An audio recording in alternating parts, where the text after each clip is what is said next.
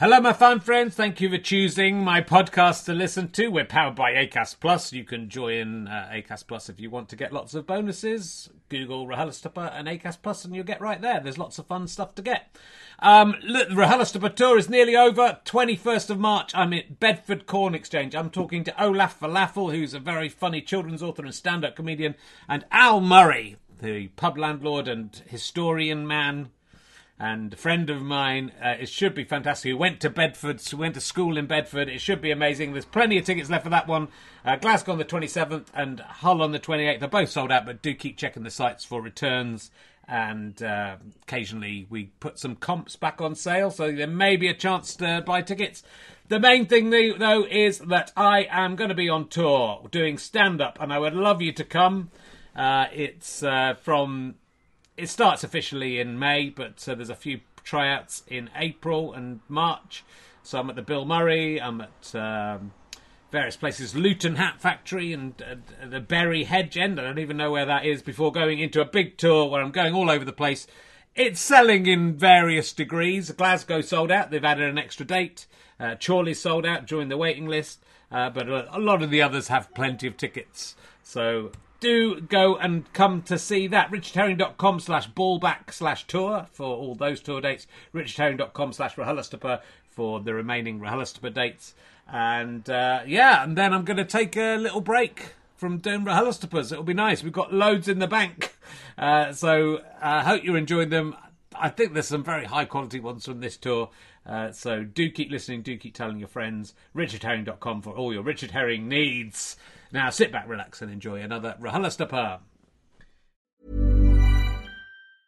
Hey, I'm Ryan Reynolds. Recently, I asked Mint Mobile's legal team if big wireless companies are allowed to raise prices due to inflation. They said yes. And then when I asked if raising prices technically violates those onerous two-year contracts, they said, "What the f*** are you talking about, you insane Hollywood ass?" So to recap, we're cutting the price of Mint Unlimited from $30 a month to just $15 a month. Give it a try at mintmobile.com/switch. $45 up front for 3 months plus taxes and fees. Promoting for new customers for limited time. Unlimited more than 40 gigabytes per month. Slows full terms at mintmobile.com. A lot can happen in the next 3 years. Like a chatbot may be your new best friend. But what won't change? Needing health insurance. UnitedHealthcare Tri-Term Medical Plans are available for these changing times. Underwritten by Golden Rule Insurance Company, they offer budget-friendly, flexible coverage for people who are in between jobs or missed open enrollment. The plans last nearly 3 years in some states, with access to a nationwide network of doctors and hospitals. So for whatever tomorrow brings, UnitedHealthcare Tri-Term Medical Plans may be for you. Learn more at uh1.com. Hello, welcome to another episode of Richard Herring's Leicester Square Theatre podcast. The guest is Ed Byrne. It's a cracker. We're recording more of these for Series 12. Thank you very much if you backed the Kickstarter. It's all happening. Here's the guests. On October the 16th, you'll be able to see me talking to Ellie Taylor, plus to be announced. On the 23rd, you'll be able to hear me talking to Armando Iannucci and someone else. On the 30th of October, you'll be able to see me talking to Jan Ravens and someone else. On the 6th of November, who knows, could be anyone. The 13th of November, Reg D. Hunter and another person. 20th of November, Richard Osman and another person. 27th of November, I don't know. No one knows. No one knows who that's going to be, but it'll be someone amazing. If you want to buy tickets to come and see that would be fantastic. It's a great evening, and you get to hear all the bits that get cut out, like the couple of quite long stories in this particular podcast. So go to richardherring.com/gigs and you can see all the links, or head to the LeicesterSquareTheatre.com website and you can find the link that way as well. Anyway, let's sit back and enjoy what's left of RHLSTP with Ed Byrne. Ladies and gentlemen, welcome to the Leicester Square Theatre. Please welcome a man who now lives in the countryside and loves the way that turns his whole life into an action film. It's Richard Herring!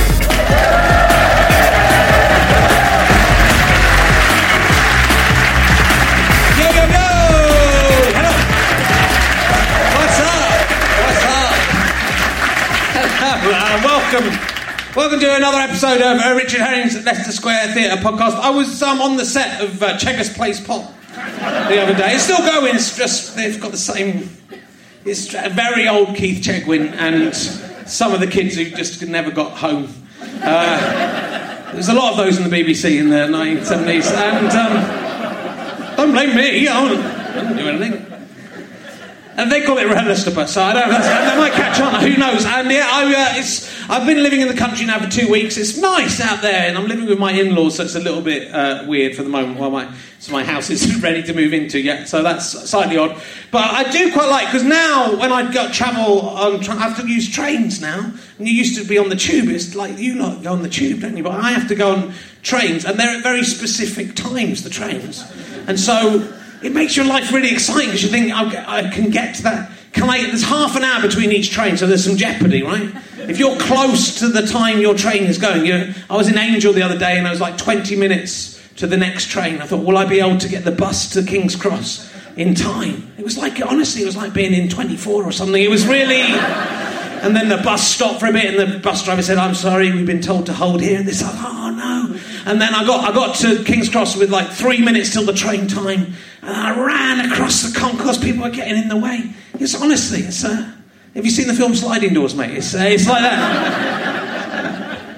I got the train this time, so it was very spoiler alert if you haven't yet seen that movie. This is bad. This is my brand new notebook. Look at that; it's already done that.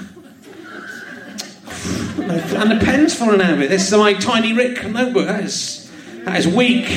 From the creators of Rick and Morty, you'd think their notebooks, they'd have more pride in their notebooks. It's very good. New series of Rick and Morty. It'll be out by the time people see this, but to people here. It's a very good show if you haven't seen it. It's on Netflix. You got that? A bit of Netflix. Do you like Netflix and chilling, mate? Do you like that? Yeah? Yeah, do you want to do that later, you and me? Look, we can only lie beside each other. And we can lie beside each other and touch ourselves. That's it. That's all that's going to be allowed, though. You can just sneak out. Do a little bit of that. So, sorry, I'm just flirting with the audience. So, thank you. Let's crack straight on with the show. My guest this week, I hope he's ready. He wasn't there when I went off just now. He's probably best... It's another person who's best known for his appearance on Street Cred Sudoku. That so far, all the people who asked about don't even remember it existing. Will you please welcome Ed Byrne, ladies and gentlemen? It's Ed Byrne! Hopefully. Is he there? He's not there. Here he is, look at that! Wow, he did the switcheroo on me. Come on in, sit down. Hey, what's the surprise? I realised, just as you said my name, I was sitting behind the wrong door. That's the exit door. Funnily enough, for a theatre, there's actually another way onto the stage. Yeah, you could come on back from backstage, other than going into the audience. I should know that. I did a run. I did like a run of 5 gigs here. I have performed here. I should know how to get to the fucking stage. But it would have been polite of me to point it out beforehand. We were having a nice time chatting backstage. We didn't have time to... Well, you would assume, having been here before, it's not a massive theatre. It's that there isn't that Spinal Tap moment of running around underneath us trying to find the... But yeah, anyway, I'm on the stage now. There we go. There's a whole... Here's a funny thing happened on the way to the stage. So do you remember being in Street Cred? I can never say Sudoku. Street Cred Sudoku was the name of the... Yes, it was a terrible show. It was on what was then called UK Gold? What is now Dave, I think. Yes, I think you might be right. It was absolute dog shit, made by people who'd never made a panel show before. I had no idea how to make one. We literally just wanted to make a panel show that had the word Sudoku in the title because there was a scramble. Do you remember when Sudoku first arrived? It was massive. And they just wanted anything that was in any way tangentially connected to it. And so it was shit. Yeah, but it was Street Cred, though. Anything that calls itself Street Cred is not a good sign. It was various questions about celebrities, and then if you got it right, it revealed another square on the Sudoku puzzle. Nice. And so people at home could play along with the Sudoku puzzle if they were... like completely devoid of a life. That was a thing that they could do, but everything about it was terrible, including the fact that there was no fucking audience on the day we were supposed to record. There was no audience, and the audience haven't shown up. The audience company has let us down. Is it bring your child to work day today? Is there any adults in charge here? And then I had to go and do an interview to promote it, and I didn't even know. And I went on some, I think it was LBC or BBC London or one of those, and they were having a discussion about Sudoku, and they thought I was coming on to defend the trend and the popularity of Sudoku as a phenomenon, despite never having done a Sudoku in my life. And I thought I was there to promote a television programme. And we'd both been lied to, and it led to a very awkward interview. Yeah. So you thought you were just thinking, I'll just dig up a really obscure part of his past. But no, you've actually unearthed a very difficult time for me. Yeah, that's right. That's what I like about those. It's a bit like my appearance on This Week, by the sound of it. So, yay. They changed it at the last minute. Anyway, never mind. Let's move on. The other thing that sticks in my head was when it was being explained to me what it was like, what the show was about. The woman who was doing it over the phone to me pronounced the word round, as in the next round, as rind, which I thought was hilarious. Yeah. And then the next rind, peeling something. But let's talk for a little bit about TV quiz shows, because I haven't done that this series, and you've been in loads of them. And I love that you've been. You raised the Chase. You created the highest amount of money into the bank. I don't know if you know how the Chase works. Of course they know how the Chase works. I'm guessing people who've paid money for a podcast recording know how a quiz show works. I'm going out on a limb there.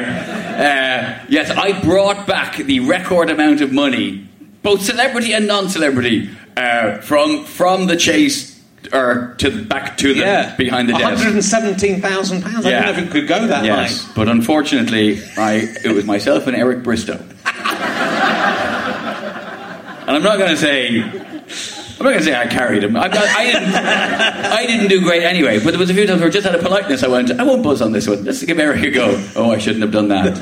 There was a golf question, and he buzzed and fucking stood there. Like, I nearly went, pass! So we didn't do that well. No, we only got like 12 or 13, or it was probably 11. I bet it was 11. I genuinely don't remember, but the fact that I said it was 12 or 13, probably 11. Yeah.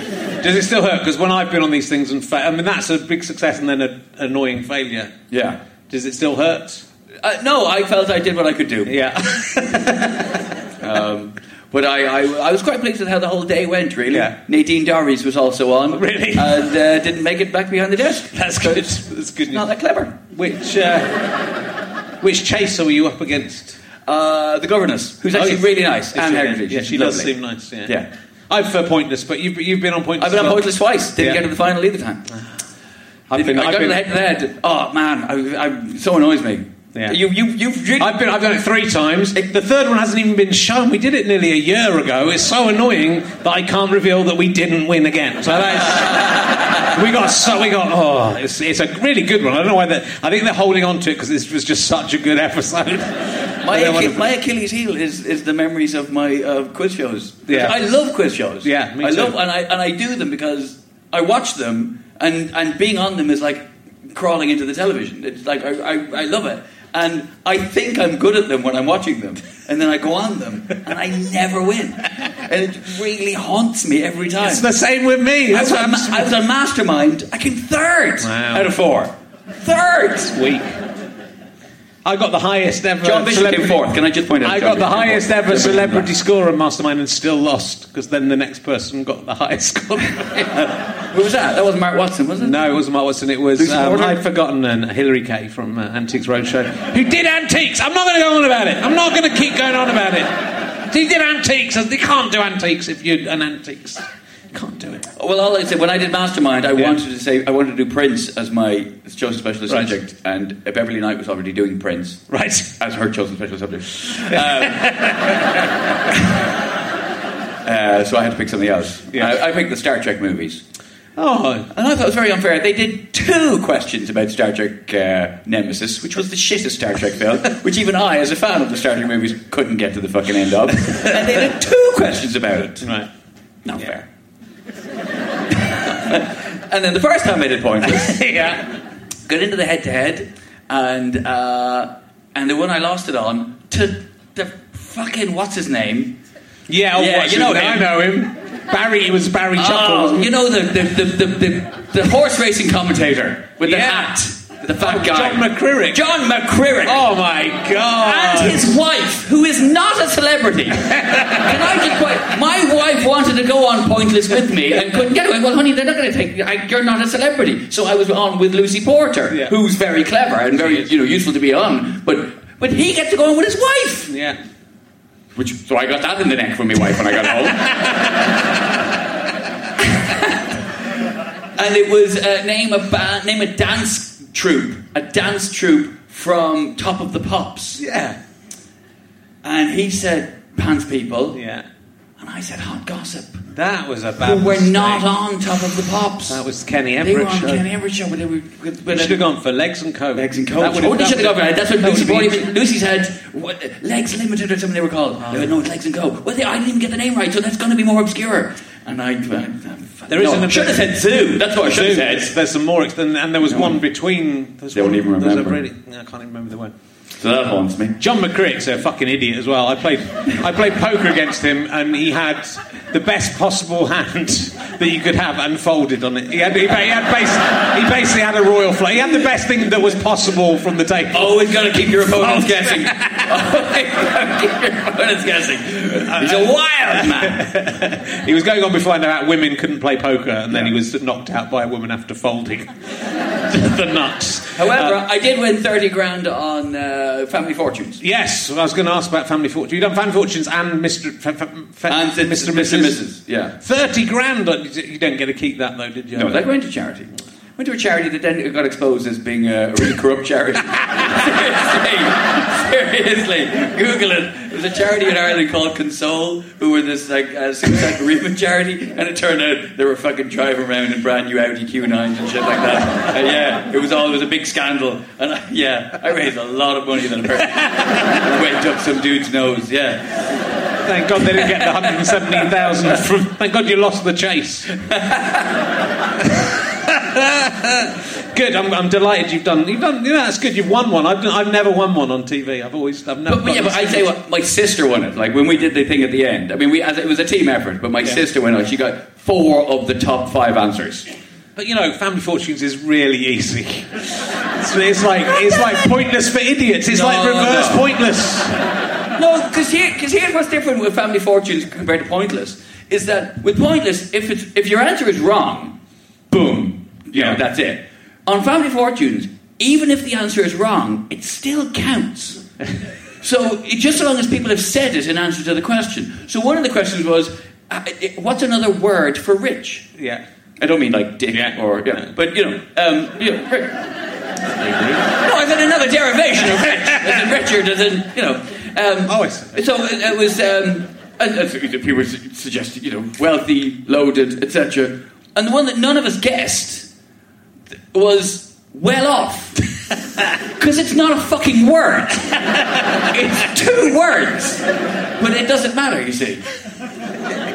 So that's how you have to second guess the stupidity of the people answering the question. Because, that's right. People might get the question wrong. And I have to guess maybe... When somebody's answered, can you name a country behind the Iron Curtain? Maybe they will have said Ireland. You don't know. Have you ever done Celebrity Tipping Point? Yeah. Have you? Oh, man, I so want to do that. Got all the questions right, virtually, just shit on the machine. Yeah. Didn't have a thing. There's an element of luck in it. But no, I didn't. I lost it on... okay. We really are. We're going through it. It's the quizzes. The question that I lost it on was, when I say lost it, I mean I tore the set apart and trashed it out. The word pulmonary refers to what organ of the body? The pulmonary artery. Well, the lungs. It's the lungs. Yeah. Yeah, but it was the fact that they said organ and not organs threw me. And I said heart, which is wrong, obviously. Yeah. It's lung. That did me. Did you have to do the bit where Ben Shepard goes, what do you think's going to happen now? And then you go, I know, it's probably going to go in it's random, isn't it? So don't know yet. And should we just wait and see what happens, Ben? Rather than discussing it. Ben Shepard is a lovely man. He's great. He really does go. But he really has. Hats off doing that show. I think he could literally narrate paint drying. If he can do that, if he can turn that into... Ooh, that one went a bit quick. oh, it's gone to the left. Well, it was one of two ways it was going to go, man. Three, if you count not going either to the left or right. No, he goes, the one always got me, and I never did. I don't know if they ever did a celebrity. Oh, they did a celebrity version of what's the fucking open in the box one? Deal or No Deal. They did do. Jesus, I sounded like such an old man there. What's that opening the box on? But that one is the one that Noel Edmonds on that. That's the things he comes out with. Oh, yeah. You're playing a very clever game. No, they are literally picking boxes at random. There is nothing to this other than going, no, I'm a bit greedier than that, I'm afraid. There's nothing else going on. I went in for a meeting. I think I've reeled this story before, but I wanted to do a late night version of Deal or No Deal, where they just replayed Deal or No Deal and had mathematician experts commentating over the top of it, like they do on poker. Yeah, so going, is this true? The odds of that are. Yeah. Is this true? What Noel's saying? No, it's not. There's no evidence. The box 22. As we look back through the whole history of it, it evens out as about average. But isn't there that really curious mathematical conundrum where the game show thing of if you're given three boxes and one of them's got the prize and the other two don't, and if you pick one and it's not the prize, if you're then offered the option of switching your choice, so you pick A, B or C and you go, I think it's behind C, and then they open A first and it's not behind A, and then they say you now have the choice of swapping your original answer. It actually mathematically is that if you swap, there's a greater chance of winning. Now that, I have had it explained to me several times. I still can't get my head around it. That blows my fucking... And I think maybe Noel understands that. And I don't. And maybe the people who've had that are locked for them. Deal or No Deal is an absolute game of chess. Yeah, it's the only way to explain his cruelty, because he's very cruel to... Oh dear, you made the wrong choice there. It's just like it comes down to, it doesn't matter what decision you make at which point. If your amount you've got isn't the amount in the end box, you've lost, in his opinion. I don't know. I have found myself watching that show and gotten drawn in. I have to admit. And my wife has walked in on me, and I'd been less ashamed if she caught me wanking over cat porn. She actually... Like, my wife went, are you watching Deal or No Deal? Yes. You fucking loser!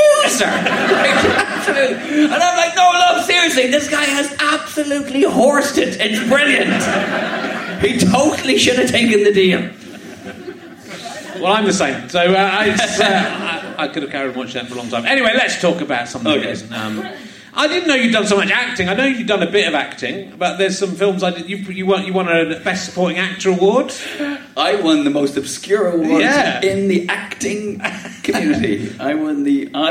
You are looking, ladies and gentlemen, at the winner of... What year was it? Do you have like... I think it's about 2006, maybe, something like that. Even that late? I haven't got the... It's about 2004. Okay, yeah. It might be... I think 2005, 2006, I was the recipient of the Best Supporting Actor at the Monaco International Festival of Non-Violent Film. Yes.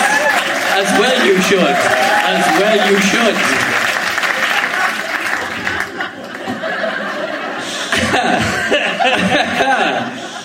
I remember doing the Graham Norton show not long after, and sitting there with Robert Downey Jr. and it was brought up, and it was literally like that scene in Tropic Thunder of 8-time Academy Award winner Kurt Lazarus and MTV Best Kiss Award winner Tobey Maguire.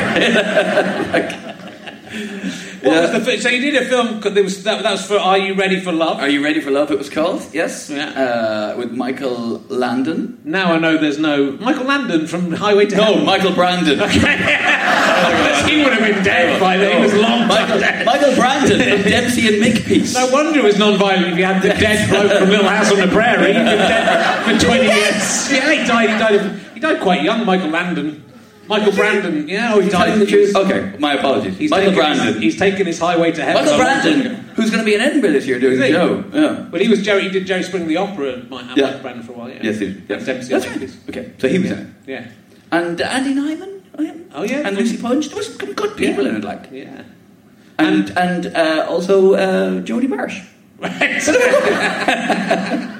And what about Zeman Overload? That was actually not a bad little, very low-budget, independent movie made in Manchester, filmed in 3 weeks.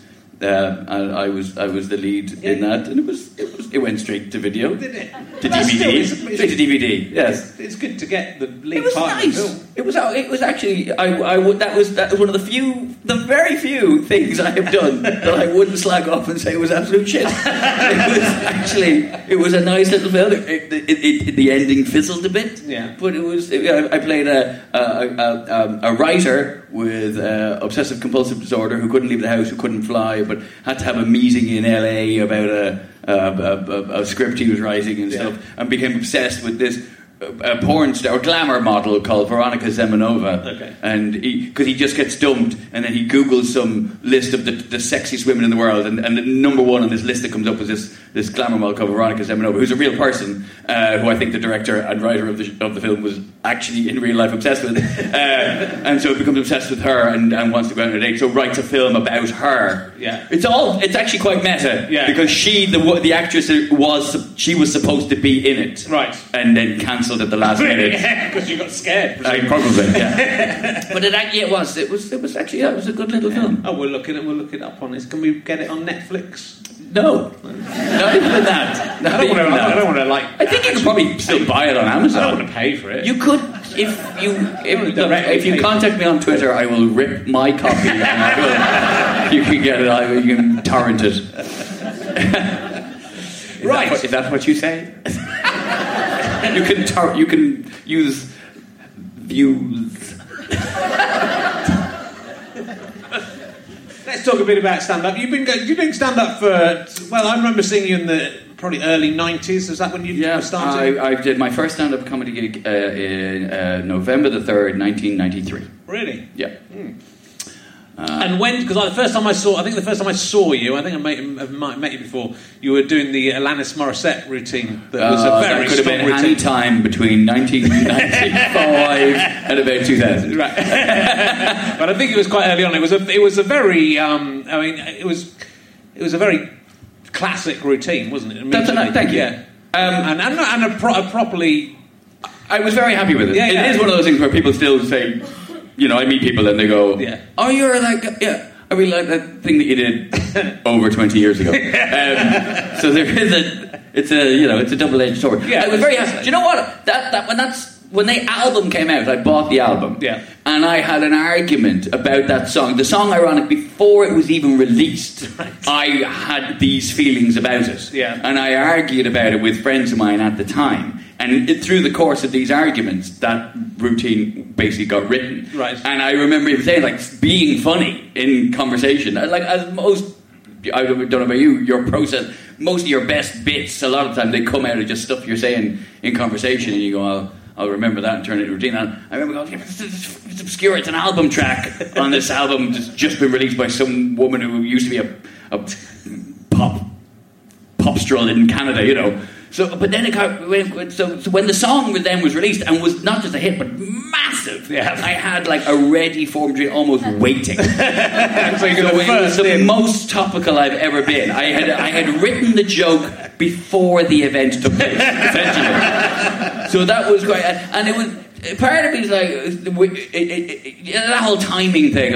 If Live at the Apollo or the Rutherford had been around at the time, and the likes of us had been doing it at the time, it would have been great to do that routine once, bang, on TV on a really big. But it was I did it on the stand-up show, which got maybe 1 million people, and then I did it somewhere else. So it kind of filtered out. Eventually, over the period of about 3 years, people eventually that routine just got round. Yeah. You know. So it would have been nice if it had just gone out bang in one hit. Yeah. But yeah, so I even regret how good my old routines are. But it felt like it was when I saw you were a new comic and you had just this fully formed brilliantly kind of worked out routine about this subject. So it was just, you know, I was going to say it must feel like a bit of I was going to say a double-edged sword myself, but it's isn't that ironic? But even now, I look back at it now, like, and some of it I kind of cringe, some of it I look at it. I'm very whiny about her. I'm quite sort of, I'm all like, oh, you whining cow, you moaning bitch, and all this. And I'm a bit. It just now I look at it and I go, well, that's a bit. You don't need to be that nasty about her. No, sure. You know what I mean? I do look back at it now and go, you could have just attacked the lyrics without having to come across like quite such a but it was boorish individual. It was a different time. Exactly. It was the 90s. It was considered ladsy, not misogynist. It is that's you know we were talking backstage, but when I did all my shows, admittedly from the mid 2000s onwards. It's there's some jokes that you go, Twitter. In the Twitter generation, I would, even though I can defend that joke, I wouldn't want that joke to go out now because someone would go and just take it as a tweet and say, "Oh, he said this," with it outside of the context of the show. You know, it is weird how things age. Like I got a grief from a guy because the routine I had about getting married, which I did when I hosted Live at the Apollo, it got repeated recently. And when I did it first, gay marriage was not a thing. You know, it wasn't a thing that one could do, and now it is. It slightly dates the material, but this guy accused me of being homophobic because I hadn't seen into the future, and a routine that was written 5 years before gay marriage was legal and performed on TV about 3.5 years before it was legal didn't take into account that men could marry men. You know, you should have seen it coming. In every sense. I'll ask you an emergency question. Mm-hmm. I'm going. Has it lulled? No, I feel like... I talk too seriously about the mechanics of comedy there? No, that's all good. I like that. I'll ask you this question. We're talking about twirls backstage. I hope that won't... I think we were backstage talking about twirls. I hope that won't influence your answer to this question. We're talking about twirls backstage. If you had to be anally violated by a popular chocolate bar, you had to be. Which chocolate bar would you like inserted in your anus? With absolutely no hesitation, I would say a flake. Flake, yeah. Just because it would probably fall apart before it actually penetrated particularly deeply. Like, flake versus my arse, my arse will win. You know what I mean?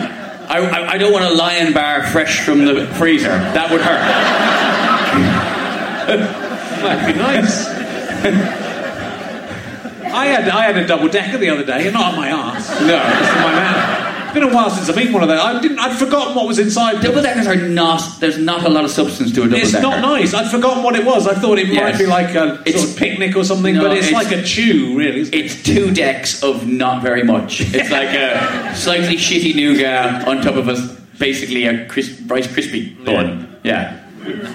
Wouldn't like that. Get fucked, right? Double deckers are for losers, and you're wrong if you disagree. I'm amazed they're still going. Losers chocolate. All right, I'll ask you this one. I love getting needlessly angry at things. Like I love completely and utterly overreacting to something absolutely pointless. No, I prefer picnic. That's because you're a cunt. Kind of a fucking arsehole likes picnics. Get the fuck out of my house. It's really... You have a point, though. I think you are weird. All right, what about this? Question 496, if you're following at home. Do you think you've cried more tears or created more sexual juices in your lifetime? And would you appreciate some afterlife it's a knockout dipstick affair to settle the question in heaven? I would very much appreciate the afterlife after knockout, and I'd like it. Like I would like it brought up at like what year each was created. Yeah. Like I'd love to see like you just because obviously the first 18 years it's just tears, right? That's it, and a lot. Yeah, with like a little bit of. Is my own included, by the way, the sexual juices? Yes, your own sexual juices. Oh, yeah, okay. So there'll be a bit, so maybe 30, 12. But I'd like to see it year by year. That would be fascinating. Well, if God exists, then I'm sure He can make that dream come true. But I think just by the sheer... I mean, how much do you cry when you even cry? No, I mean, not a lot. Compared to how much, you know... Well, there's not. I mean, again, but as I get older, there's less of that, isn't there? And there's more. But you know what, you're crying about how little spunk you're producing. I've never found myself going, oh, I better tidy up in here, I've been crying too much. You know.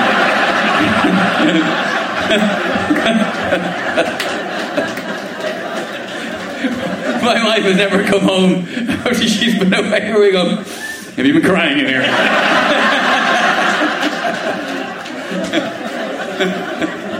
It might be, and maybe with ladies, it might be an more interesting question. But it's hard to quantify, isn't it? That's why it'd be interesting to know the answer. I'll ask you about have you ever met Brian Blessed? That's what I was going to ask. No, I've never met Brian Blessed, and I'd love to. I enjoy his work very much. I enjoy his attitude to life. I enjoy, it's all well and good people coming up and going, I liked your Lance Morissette routine, but he's still going, Gordon's alive! I mean, he's still doing it. If you ask him, he'll do it. Yeah. I'm hoping to get him on this, but I've failed so far. But you'd only need the one microphone. Now, I wanted to ask about this, which is information on your website, that you are 3.2% Neanderthal. Oh yeah, is that true? I did a thing. I did one of the many television shows I was on that Darrow O'Brien hosts, which was he did a show called Science Club. Oh yes, and they did it. In the first series, they had a thing where they had various celebrity doing little piece of camera or video clips. It's a very simple term that you're searching for it. And it was interesting. We have certain genetic markers that tell us how Neanderthal we are. Yeah, yeah. And we just did a test. It was when I was 23andMe, genetic things. So, yeah, I'm about 3%, which was we more than him. Yeah, well, it sounds like a lot. 2.9%. You would look at us and you would think he was definitely more Neanderthal than I. You would just assume that. Yeah. But and I don't even know how much the general population is. 3% sounds like a lot. Because there was a time when, not that long ago, people didn't think that humans and Neanderthals actually interbred. But then that's so it's quite a modern thing to... Yeah, and there's still a discussion as to how violent the interbreeding was. Yeah. That is the slight downer of the discussion. When I was doing the actual scientific research about it and interviewing people at the Natural History Museum, they were like...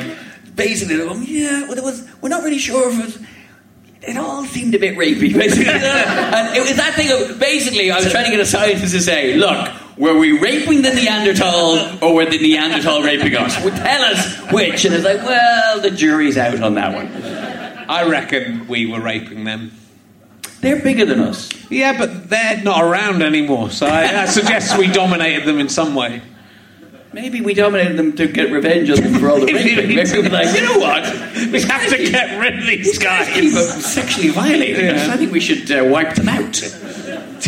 Now, who said rape can't be funny? Everybody, and we proved them right. I noticed you've been rubbing pork on your Twitter feeds recently. Yes. I have been... Yes. This is the extent of your research. I looked on your Twitter. I'm just going to look at what he's been tweeting about. Yeah. Oh, he's been cooking some pork. I'll ask him about that. Yeah. I do.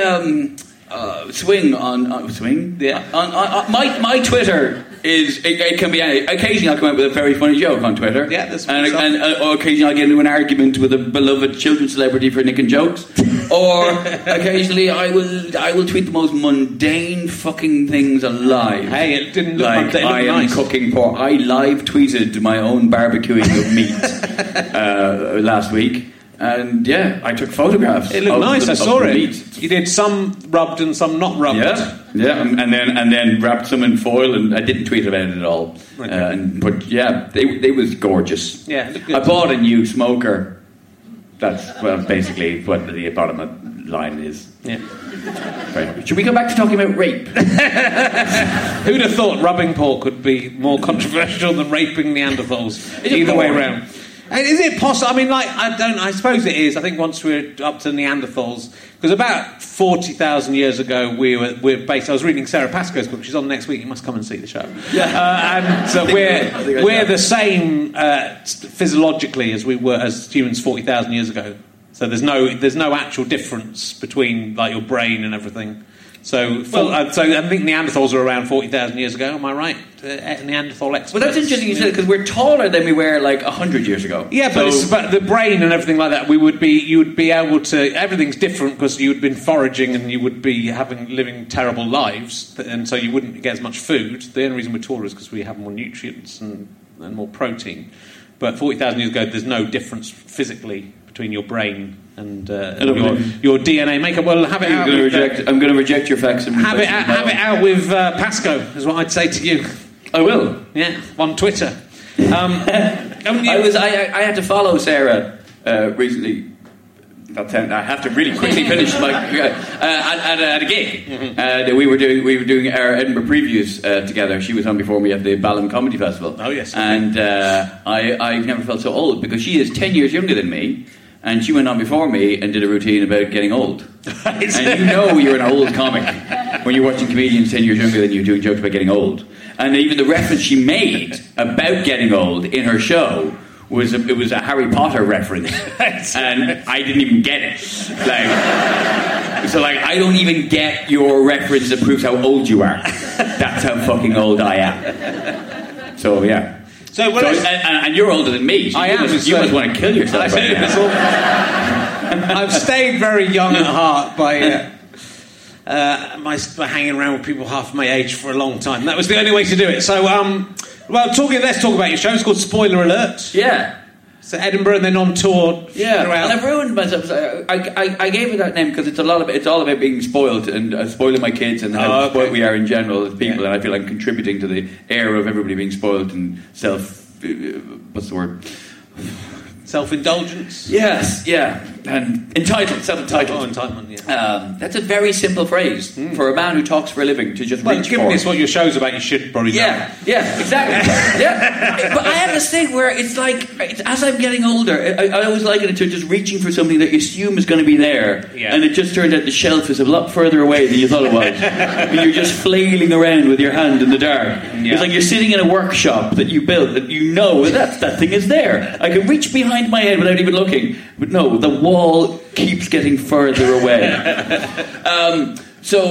It's about being spoiled. But I called it Spoiler Alert, and it's a very common phrase, clearly. It is, yeah. And now I hear it. Like you used the phrase just before I went on, it just made my ears prick up. Yeah, it's just one of the things where I feel like I've created a rod for my own back.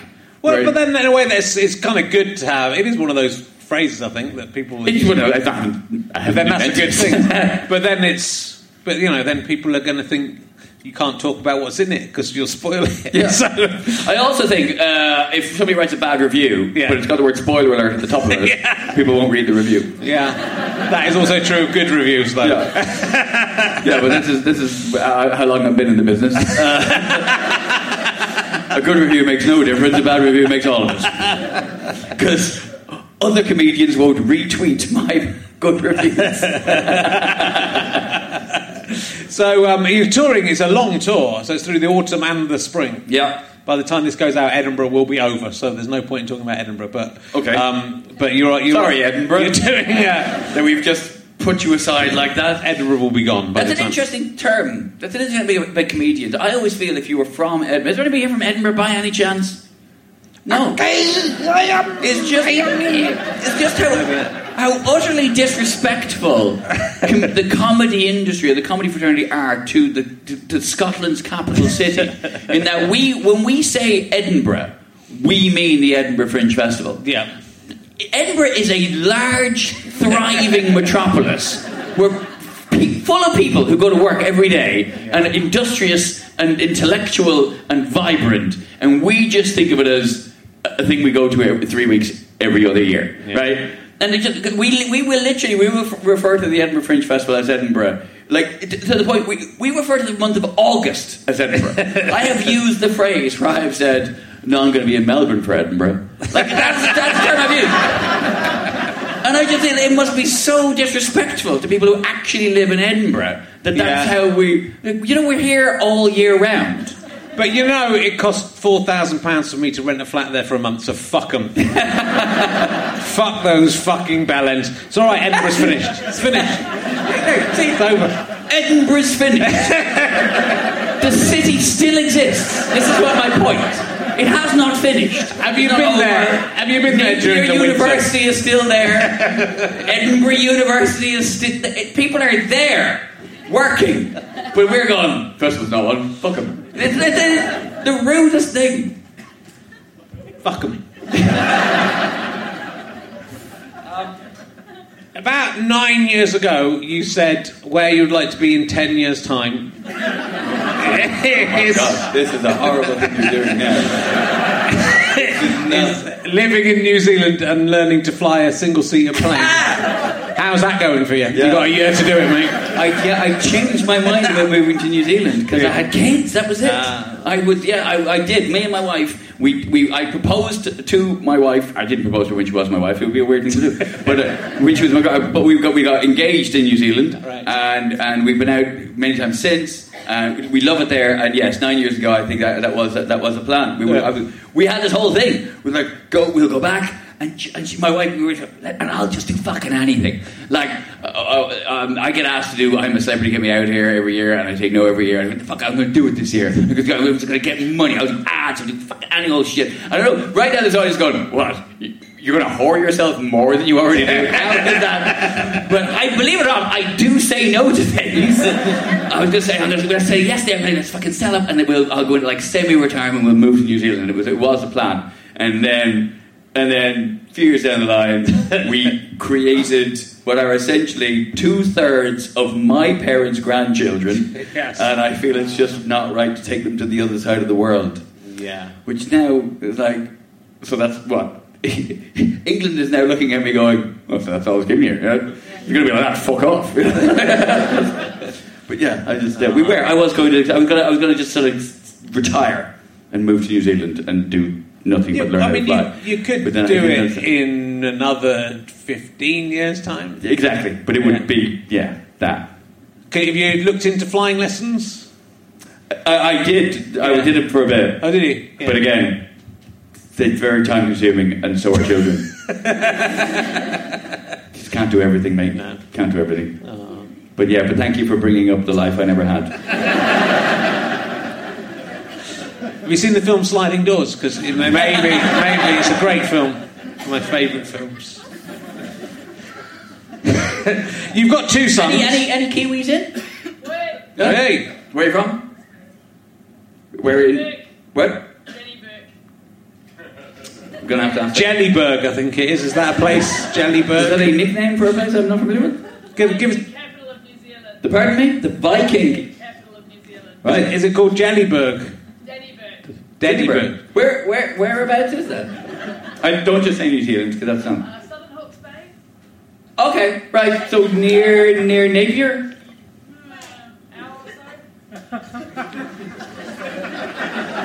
Walking or cycling? Wouldn't you love to live in a country where the traffic was so reliable? You could describe how far away a place was by how long it took to get there. Wouldn't that be... See, that's why I wanted to move to New Zealand. by single-seater plane, it's an hour. That's what you're saying, right? That's how everyone gets around in New Zealand. Nice to meet you. Well, I'm very fond of New Zealand, and I've been to New Zealand too many times, and I'm too old to still be amused by how New Zealanders pronounce the word deck. Nothing will make me hoot like a middle-aged man from New Zealand talking about how he's got a great big deck everyone can sit on.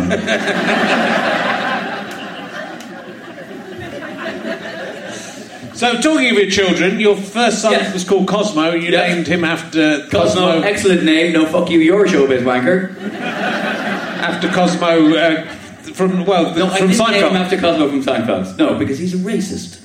That should be fact that subsequently. I didn't name it Cosmo because I liked the name. Okay. Yeah, I think see, that's a classic example because I think I said it in an interview. Yeah. I made a joke about it, and I wouldn't want it to be construed that I named him after Cosmo Kramer because I hadn't. I didn't want people thinking, oh, we call this kid Cosmo because he's a big Seinfeld fan, and yet somehow that has been Chinese whispered across the net too. So you named your kid after Cosmo from Seinfeld. That's now a fact. I'm going to put that on Wikipedia. Well, I think it might be on Wikipedia. Because then I was going to... I imagine that's where you got it. You're doing your exhaustive research. Twitter, IMDb, Wikipedia. It's the Holy Trinity, that's what you need. Because I was going to say, you know, then I wondered if Magnus, you'd look, we're a big fan of Magnus Magnusson for your second son. You know what? I was a big fan of Magnus. That's not why I called him Magnus. But I did. I had a radio show for a little while on what was then called GLR, but it's now BBC London Live. Mm-hmm. And I interviewed Magnus Magnusson. And my co-host on my show was my mother. And he flirted like fuck with it. We were like joking. After the news, Magnus is going to be flirting with my ma a bit more. And my ma goes, he's not flirting with me. And Magnus Magnusson goes, yes, I am. Really good. And he came out with an absolute corker because Adam Bloom was on as a guest as well. And Magnus Magnusson was plugging his book, which was his memoir, which was called I've Started So I'll Finish. Yes. And the book, on the cover, it says, I've started... comma, so I'll finish. And Adam just thought, that comma, she said, that's a bit anal, isn't it? And straight away Magnus Magnusson went, well, it's not a colon. Boom! Boom! Magnus Magnusson, top bloke! Yeah. But that's not who I named Magnus. I named Magnus because I love the name. But I did do a gig in Reykjavik recently, and it's so cool to just tell an audience your son's name and get a round of applause. So that's why, so if you have more kids... So I go to Reykjavik now. Did I tell you my second son's called Magnus? You used to write for the Metro. You used to do an article in the Metro every year. Then you took over that. Yeah. You did my cast-off job. I did it for a long time. And now Dom Jolly does it, so that's how far it's descended now. On your final Metro column, I've gone deep. You said that you had sat on your own testicle. Was that true, or was that... I think it was that the one where I listed all the things that showed that I was getting old. Yeah. It was various things, that when you sit on one of your own balls. Yeah. Yeah, I wasn't even naked. I just said, ow! I hurt. Sitting down hurts now. That's a sign the party's over. Yeah. Mine haven't really got too affected. That people warned me about the low-hanging fruit of becoming an older man. But mine look at that! Mine is still... I've opened my legs and moved myself down in my chair and we discussed it. Mine are still fairly, I don't need a ball hammock. They're still fairly up there. Well, maybe they were never big to begin with. When your balls are as ludicrously massive as mine, Richard...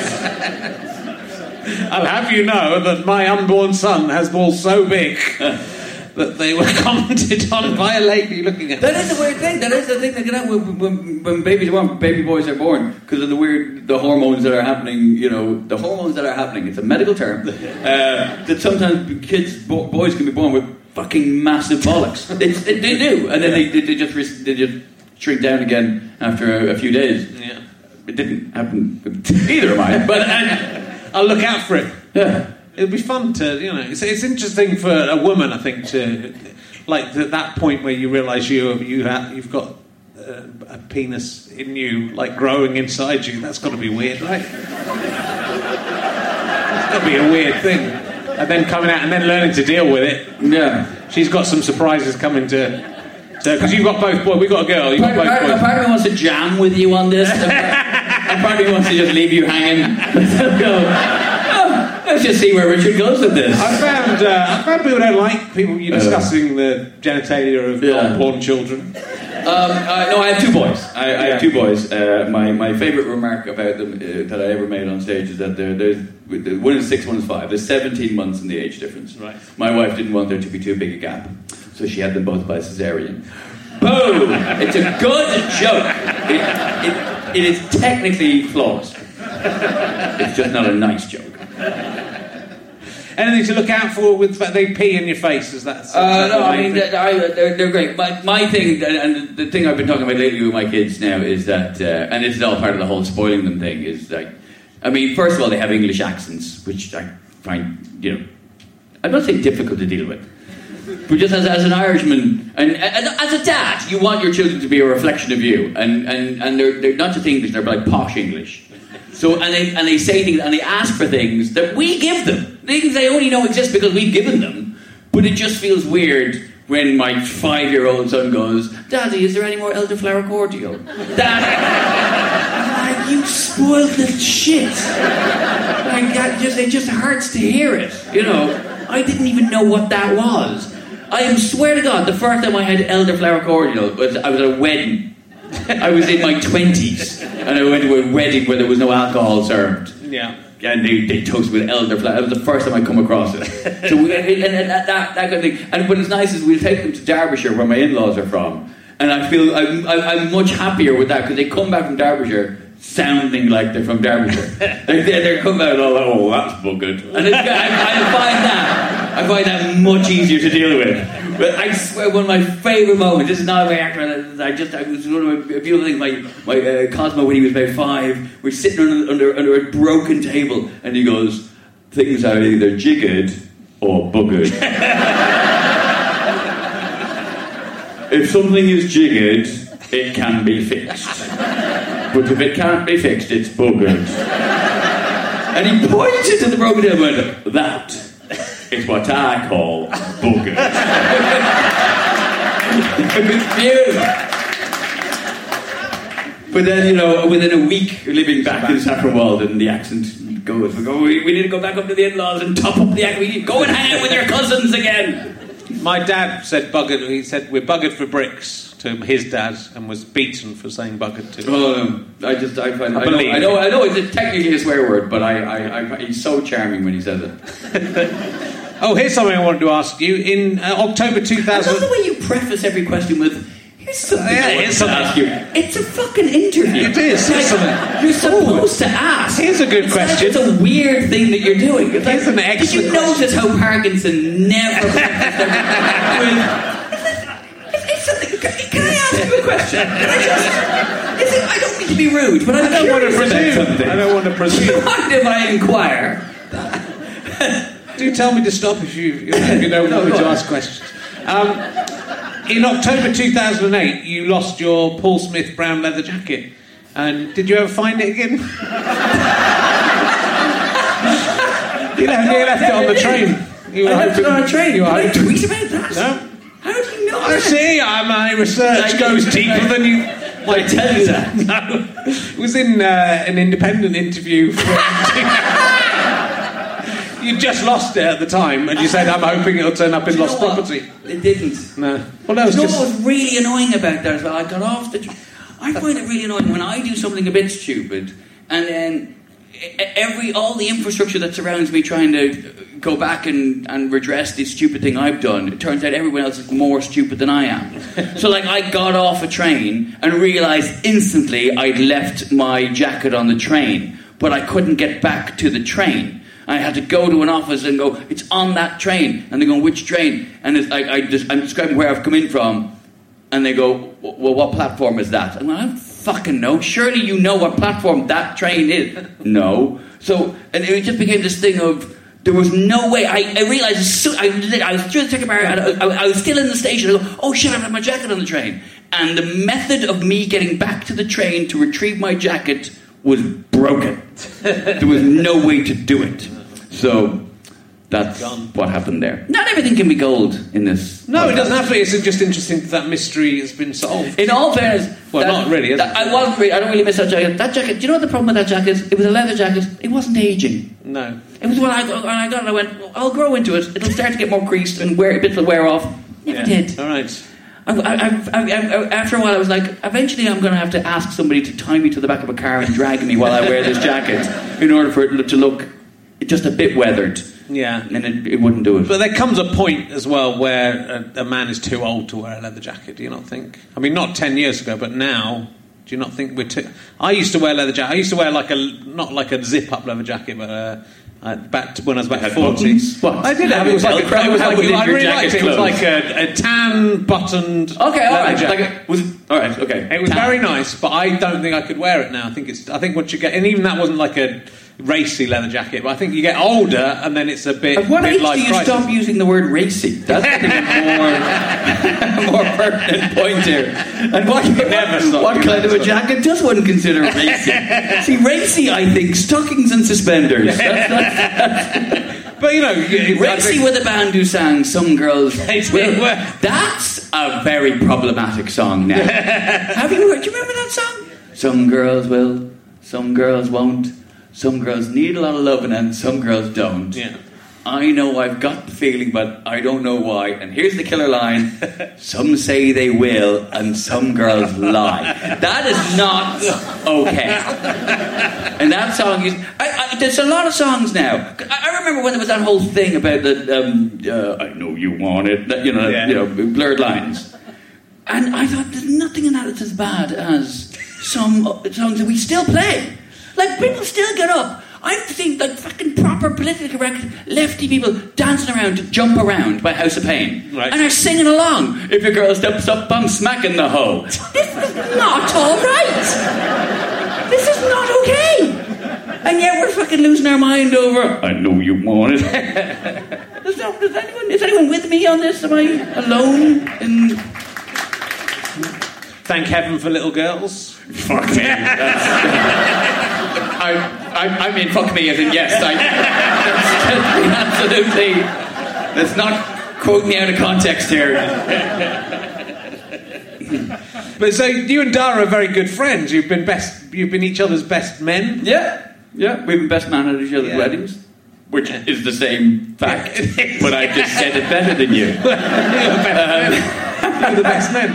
It's funny, I was at a wedding with my wife once, and the best man was a lawyer, and he gave a really good speech, and afterwards my wife goes, yeah, that'd be great, wouldn't it be great, like, to be... Oh, it was the end of the night, the picture. Wouldn't it be great if you were, like, if your best friend was a lawyer, because he'd give a really good best man speech, wouldn't he? And I went, yeah. Or if your best friend was, like, a really fucking famous stand-up comedian, that'd be pretty fucking handy to have at your wedding.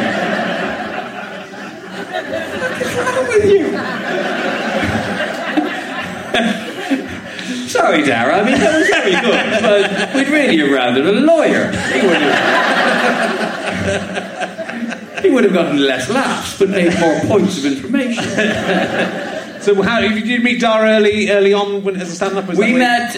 He opened for me. He was my support act at a gig in Dublin, and then we just got on famously because we instantly started bitching about everybody else on the Irish comedy circuit. And when he would come over and he would do sort of hit and runs on the London scene, he would stay with me. And I remember distinctly one night in Muswell Hill, having been and to just buy stuff, whatever, food at the shop. The little details of a story that really make it. And we're walking back down the road to my house, and this woman just outside the shop just recognised me. She's like, "Oh, you're Ed Byrne." She didn't even say you're that guy. She said, "You're Ed Byrne." Proper fucking recognition, right? And just completely blanked Dara. That was the moment he was determined he was going to be famous. I am sure. Every time you see him on TV now, he's just trying to race further and further away from that moment where I was recognised and he wasn't. And my first time I met him, he said to me, "Oh, I met him in 2001 in Edinburgh." I said, "Oh, nice to meet you." He said, "You wrote a blog about me it was before I even wrote a blog. I'd done a blog of one of the Lee and Herring tours, like just for our website."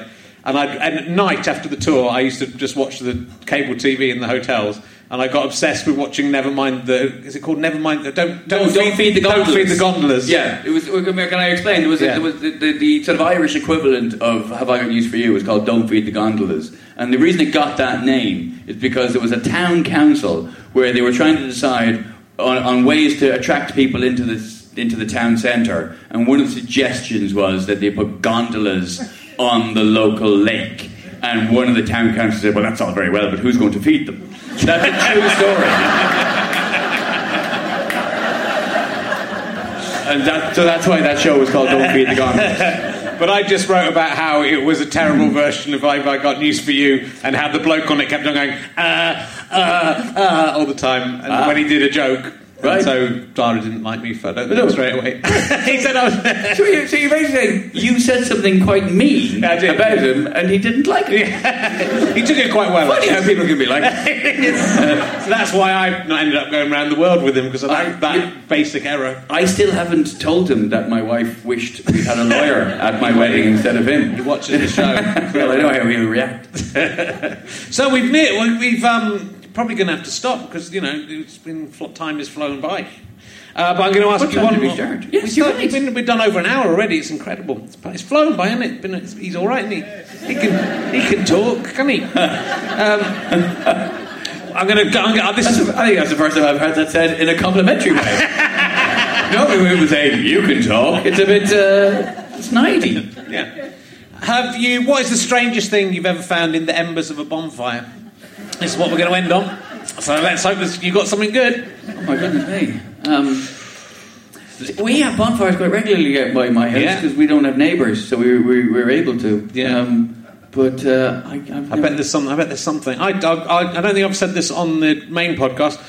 Maybe I have, but I found my first cat, the first cat we had in our family, in the embers of a bonfire.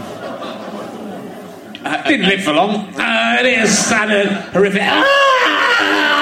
Every time he stroked it. No, it was just slightly burnt. Presumably, you hadn't thrown the cat on the bonfire. No, it was gone to sleep. It was bonfire night, and the. Do you have that?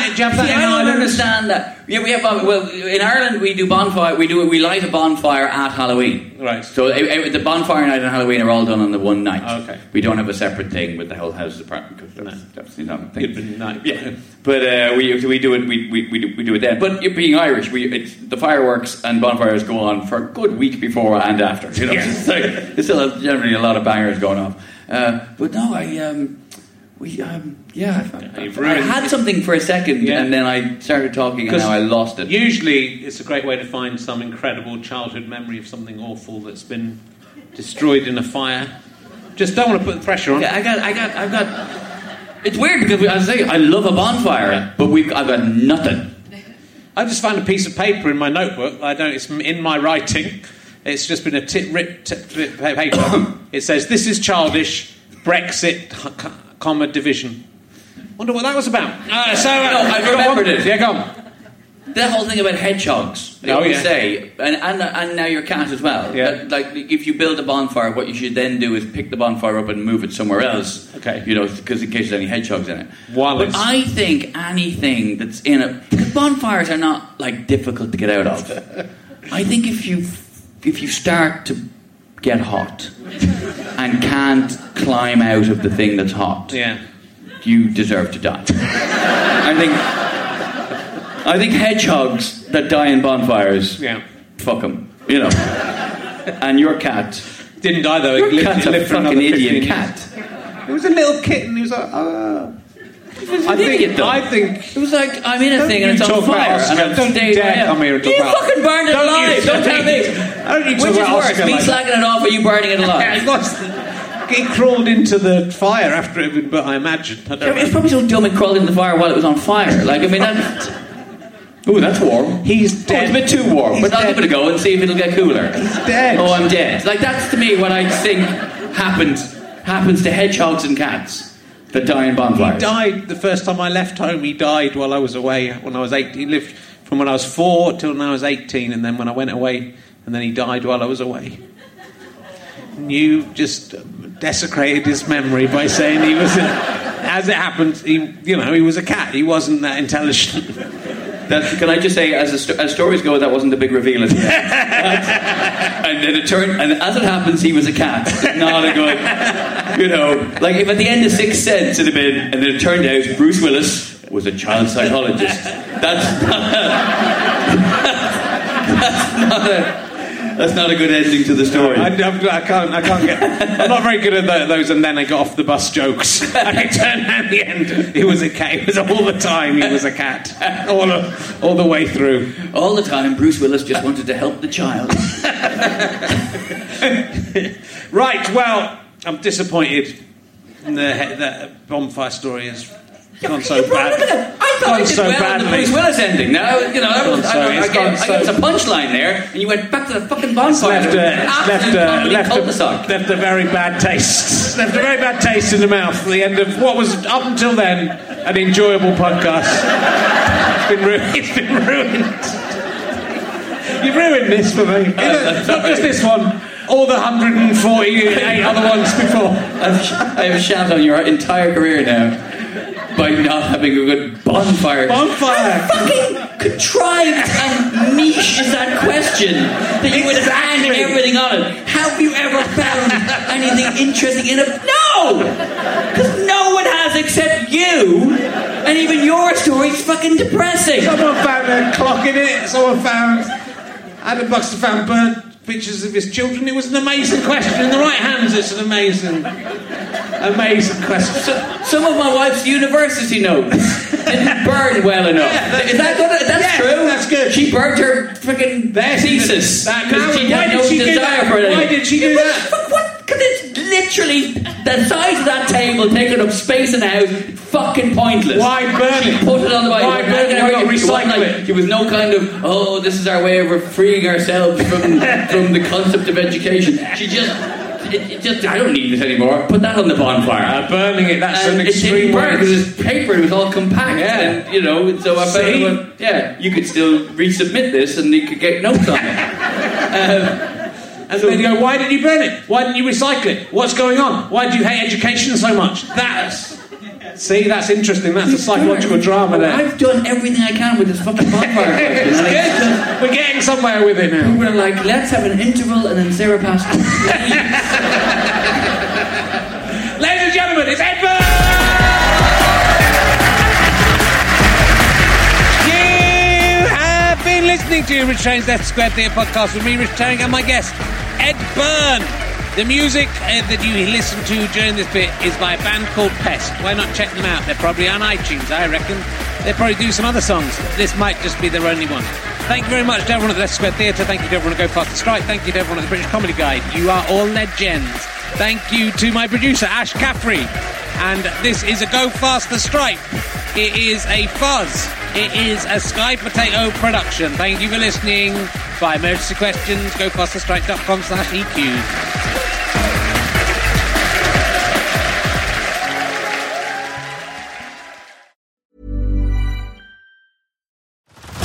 Head over to Hulu this March, where our new shows and movies will keep you streaming all month long. Catch the award-winning movie Poor Things, starring Emma Stone, Mark Ruffalo, and Willem Dafoe. Check out the new documentary, Freaknik, The Wildest Party Never Told, about the iconic Atlanta street party. And don't miss FX's Shogun, a reimagining of the epic tale, starring Anna Sawai. So, what are you waiting for? Go stream something new on Hulu. Don't drink the milk. Don't drink the milk. Don't drink the milk. No, this isn't a podcast about milk. If you like historical intrigue, a bit of culture, and a sprinkling of controversy, this one's for you. I'm Rachel Stewart, and I'm travelling around Europe, following the hidden history of everyday things as they're exported through time and around the world, by force, by chance, or by choice. No need to pack your bags. Just subscribe to Don't Drink the Milk wherever you listen to podcasts. So, you've got an idea for a business. The store of your dreams. There's just one thing to figure out. Everything. That's why Shopify's all-in-one commerce platform makes it easy to sell online, in person, and everywhere else. Sell on social media, source products with an app to get that first sale feeling. It's the only solution that gives you everything you need to sell everywhere you want. So when you're ready to bring your idea to life, power it up with Shopify. Sign up for a $1 per month trial period at shopify.com/listen. Thank you very much for listening to my podcasts. Listen to some more. Tell your friends about these podcasts. We're in a very competitive market, and it would be lovely to keep those downloads coming in. The more downloads we get, the more money we make, and the more podcasts we can make for you. It's a beautiful symbiotic relationship. Come and see me on tour at richardherring.com. But otherwise, just, go outside. Enjoy the spring air. It's beautiful out there. I love you all. Goodbye.